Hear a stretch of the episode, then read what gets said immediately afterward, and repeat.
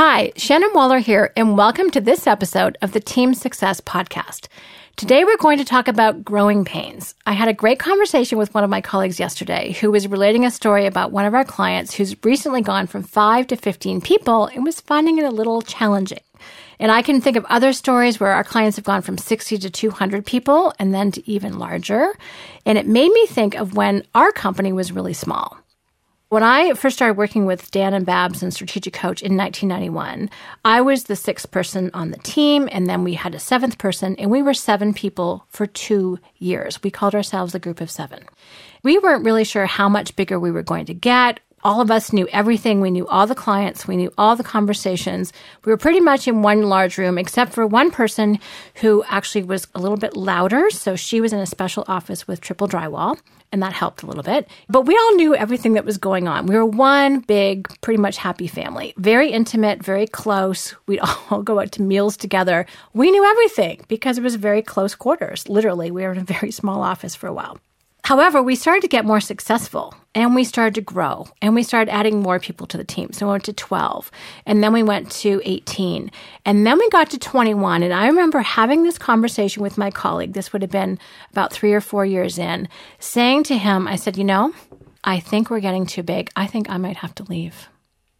Now, people who know me think this is probably the silliest and stupidest thing they've ever heard. Thank goodness I did not. My life would probably be very different right now, but I did not know how to handle that change. And here's why communication had shifted dramatically. In the old days, we were all in one small location. If you've ever heard the expression more is caught than taught, we caught everything. And that's how I learned. I didn't know any other way, to be perfectly honest. New people were coming in. We had offices. We had doors that we could close. That was pretty spectacular. We had meetings. We were even on different floors in our building. So all of a sudden, that closeness and that connection and knowing what's going on had changed dramatically. Not only that, other people were coming in and doing some of the things that we used to do. We weren't really sure if we liked that idea very much. It felt a little bit like competition, and maybe they were doing it better. And then what were we going to do? And it was really interesting to take a look at that mindset. So I immediately, of course, started thinking about growing pains and what happens. So there is a potential downside of growth, and that's what I wanted to talk about. And then also, how do you handle it? What can you do proactively to make sure that your team and your success and your well being in terms of growing your company happens easily without some of that pain? If you know about it in advance, there are things that you can do. Now, I can't promise that growth will be painless. That's certainly not within my control and probably not within yours. However, I can definitely give you a heads up about some of the things to look out for and some strategies that we know work because we did, in fact, implement them eventually. Hopefully, you'll be a little bit faster. One of the things that can happen as companies are growing is that people can end up being isolated. There are some folks perhaps on your team right now that do a very specialized activity. And because it was a smaller team, people knew what he or she was up to.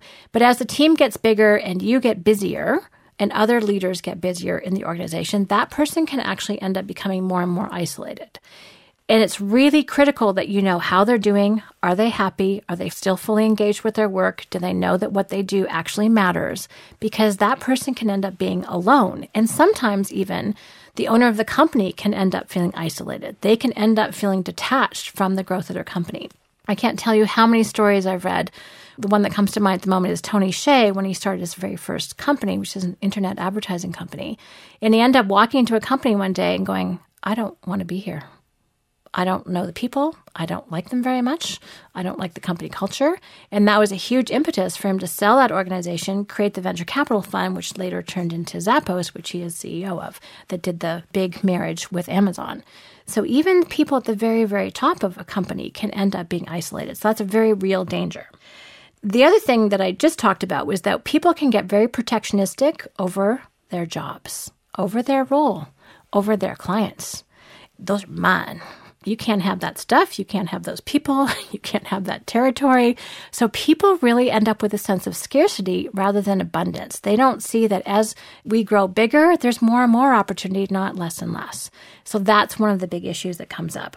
The other thing, as you're growing really, really fast, especially obviously if it's driven by market growth or market factors or high levels of sales, is people get overwhelmed they're not sleeping, they're not eating, they're not rested, they're not taking their vitamins, they get sick, or they just get overwhelmed with doing types of activities that frankly they may not have the skills for, they may not have the striving instincts for, so they're just trying to do everything all the time, and people really do get burnt out. As things get handed off to new employees, then sometimes people perceive a loss of status. Oh, that used to be mine. It goes along with that protectionistic way of thinking. But now, do I matter? Am I as important? If I'm not someone who is a leader, but I'm a specialist, do I still count in that status of the company? And the interesting thing I've seen a lot of is what people really are protective over is their communication and their relationship with the original leaders of the company. Because often what happens is you'll have someone who's very talented at a very specialized area, so they're a specialist, and they used to be able to talk to the owner or the team leader, whoever it was, all the time. Well, now because that person is really busy, they have less and less access. They don't have as much time. There's not as much room on the calendar. In the scope of things, they are a smaller component of the bigger whole. People get very, very hurt sometimes by perceiving that they're not as important, when in fact is they're just as important as they always were, but it's not represented with FaceTime if you think about it that way. It also can feel a little bit less like a family. In a very intimate, small, close environment, you know everything about everyone, for good or for ill. Sometimes you know more than you want to, but it really has that family feeling. So, how do you keep that community focus going? How do you keep that feeling alive? Is another great question. Now, the other thing that can happen, and this is to go along with community, has to do with culture. And this is a very real danger. It's probably why I'm so passionate about this. And that is that the culture, at least when you're really small, is first of all externally obvious because you're with these people 8, 10, 12 hours a day. But as new people come in, they come in with other background experiences, other mindsets, other points of view on the world, often which will hopefully add to your company culture, but sometimes it will subtract. Or you may just assume that they'll kind of get your culture, but you never talk about it so they don't, or they do something that seems kind of counterculture. And like, mm, how do we feel about that? That's one of the big issues that people, I think, don't take a lot of time on to focus on, especially as you're going, which makes sense. And also, there are new structures coming into place. With entrepreneurial companies, it is loose, it is fast. You're making it up as you go. Been there, done that, got five t shirts. All of a sudden, as you get bigger, more structures come into place, more quote unquote rules happen. People have to abide by those rules. Hmm, not used to playing by the rules, used to making them up for myself. so that's a whole different mindset. How does that work? And that involves a shift in thinking, which I have to tell you, personally, has not been easy sometimes. Even when I think it's a good rule that I made up. Do I want to live by it? Depends on the day, depends on the rule. So that's an issue. Again, hopefully you have a good sense of humor about this as I try to, but it's a very valid issue. Things do require more structure. Now, I'm a huge fan of flexible structure that is adaptive and that keeps pace. I am completely opposed to rigid structures that bind people's creativity and prevents them from being fully engaged. When I talk about structures and systems, I'm talking about intelligent, flexible systems that work, that facilitate growth, that facilitate creativity and teamwork, don't prevent it. Do not think that I am talking about bureaucracy when I am talking about systems. Those are some of the dangers, or those are some of the growing pains that you can feel. And I'm not even getting into ones like lack of cash flow, because that's another very obvious growing pain please talk to your finance people or your bank about that.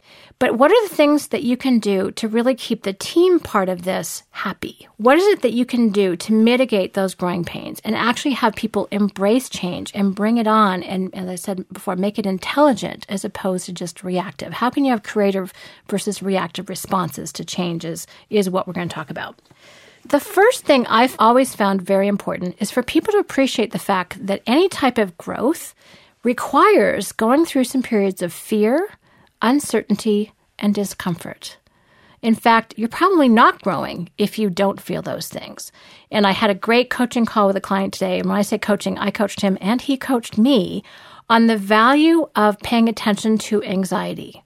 And the fact that when you're uneasy about something, it's actually a clue. It's not something to power through. You don't need to use the brute force method. This is something you need to pay attention to because something's out of balance and there's a huge learning opportunity. So anytime we have fear, it's because we haven't done it before. We don't know what we're doing. There's a possibility of failing. Well, as I like to say, and strategic coach likes to say, you're either on the winning team or the learning team. Failure is just another thing to learn not to do and educates you as to what you can do better next time. So if we appreciate that growth requires fear, uncertainty, and discomfort, we can kind of make that normal. And then we'll get to another comfort zone, and then we'll probably get bored with that. And then guess what? To get to our next level of growth, we'll have to go through fear, uncertainty, and discomfort. And often just naming it and identifying that as part of growing and part of a growth stage is very useful for people. Then they don't get freaked out about being afraid, because otherwise they do. just let them know that that's normal and that's a natural part of growth. We all get stronger by things that test us. Now, the other thing that can really help people shift their thinking is to make sure that they are really aligned and focused on a compelling vision. None of us will change our habits unless we have a very good reason to. We don't change our mindsets unless we have a very good reason to. So, what is appealing to us from a head perspective, from a heart perspective? What impact are we having? What difference does it make? Why are we putting ourselves through this? So, really being clear on what you're doing and the impact that it has, your why, to use Simon Sinek's term, Start with why. And don't just assume that people know it. Yes, it may have been very intrinsic when you were smaller, but please make it extrinsic as you get bigger. It is one of the hallmarks of engaged organization is that the vision is crystal clear to everyone from the top to the so-called bottom or front of the organization. So being really, really clear and articulate and to keep upgrading it if you need to, figure out your why. Why are you doing what you do every day? If you can't articulate that after this podcast, stop and go and figure that out because it's really important to communicate. And don't take it for granted that everyone knows it. And if they're not aligned with it, find out why. Find out what part of it they're not aligned with. See if there's something they can do, or if they can't be aligned with it, maybe it's not the best organization for them to be a part of. Maybe they need to find somewhere where they can be more aligned. So that's really, really key. The other thing for people to appreciate is that, yes, there may be a loss of certain activities, which they might perceive as being a loss of status, but really that allows people to specialize. If I go back to my own experience, I used to do a lot of different things. I had a team under me, five people. So I got to specialize a little bit even then. I hired them, they came on my payroll. But the bigger strategic coach got, and the more focused I got on what I'd love to do and with whom, and the difference in the impact I could have with people, the more specialized I got. The fewer activities I actually do. I do far fewer activities today than I did 20 years ago, for example. And I love it. And guess what? I think I'm a lot better at these few activities than I was at all of those other activities put together. And we call that unique ability. So when you are able to do what you're best at and most love to do for your right audience, that is the sweet spot. That is super, super fun. And that opportunity is available for every single person in your organization as you get bigger. They get to specialize, do more of the topics that interest them, and to pursue more of the ideas that really capture them, and operate at a higher level. The interesting thing about a lot of leadership that I meet in terms of my work is that they love solving problems new, exciting, challenging problems. If they are still solving the problems today that they were solving 10 years ago, I have to tell you, you have a bored team leader on your hands. This could be you. You probably don't like solving exactly the same problems. You want to be challenged. You want to be learning. You want to be growing. So that's what growth allows us to do. And people can keep that in mind. And frankly, there will always be an abundance of challenges and problems to figure out. So if they just need to move to a higher level, once you're able to specialize, it really frees you up from doing those things that you don't enjoy doing. And I talk to a lot of entrepreneurs, a lot of business owners all the time who think they have to do certain things. And we'll sit down and we'll strategize how they can get freed up and leverage. And all of a sudden they're like, oh, I have all this freedom I didn't used to have. I'm like, mm hmm. That's what happens when you have a highly functioning team who's self managing. They're doing what they love to do, and you're doing what you love to do, and you're creating great value for clients. This is the goal. This is what you've been working towards for so long.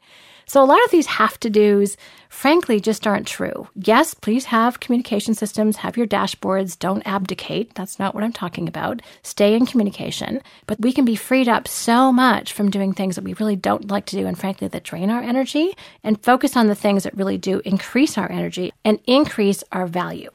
The last tip I want to give you, or the last strategy I want to give you, is to really make sure that you really support people getting to know one another as your company gets bigger. Again, Zappos has a fabulous way of doing it. If you happen to look at their culture book, which is available to anyone who asks for it for free, I think you just have to pay the shipping, they have pictures of all of their company get togethers. And there are crazy races, there are fundraisers, there are parties, there are office decorating parties. It's crazy. I mean, they have a very interesting, stimulating atmosphere, which is great for a customer service company. You may have a very, very different picture. But people getting together on different teams and learning what each other do is really, really important. Strategic Coach now has approximately 110 people in eight different time zones, and I've lost track of the number of countries that people live in lot. Three main locations, England and Chicago and Toronto, but we have people spread out all over the place. And finding ways for people to connect personally, not just professionally, is really important. Learning what other people do. What is your job over there anyway? I kind of assume they're good people and I assume that they're doing a great job, but I don't actually know. And when I get to know them individually, it's like, oh, this is really cool. Have you ever thought about this? Or that's a great idea we could use over here. And we all start to connect those dots. So really build that sense of community, both by doing things as a team that are relevant to work. I think that's really powerful. Even if it's wrapping presents for the holidays and having a wrapping party over lunch is great, or having a pizza lunch just to hang out, or orchestrating activities outside of work, but make sure you build your culture. Make sure that you keep people connected in their community. That's what will mitigate the growing pains. And when you have a great culture like that, guess what? They attract other new great team members who are already in line with what you're creating. If you create that kind of a culture that is open to growth, there's a sense of abundance, people are not hanging on to their jobs with a death grip because they're afraid of losing status, but they're like, oh, great, this needs doing. You think you can do a better job than I can. And if you help me over here, I can go over and do this then that's a very open culture. People know where the opportunities are coming from. And since finding great people is always, I'm not going to say it's a challenge, but it also can be because you're looking probably for a very precise type of person, you will start attracting them and your current team will start saying, Hey, you need to work here. You're no, you're not invited. And they'll start doing some of that picking and choosing for you. So I am super keen, as you can tell, on having people not have to experience some of the pain that we did. And I have to tell you now, I have a total sense of abundance. I can't wait to meet our new team members. I'm always excited when someone brings in some new, fresh energy and excitement and enthusiasm to work with Strategic Coach. I know the type of community and culture that we have. I also know it can always be better. And I'm always looking for how do we leverage that? How can we tap into people's already existing capabilities to do it? So I know from my I'm going to say, frankly, small minded mindset. Back when we were growing, I thought, oh, we're just getting too big. Now I can't wait till we're bigger. I am looking forward to it. We're doing more with less. We're very efficient and strategic. But the more people that come on board, the more value that we can create. So I'm really excited by that. And when you can have growth be exciting, rather than painful, I think that's the whole point. So I hope you're excited and inspired about your own growth. Thank you very much for listening. And as always, here's to your team success.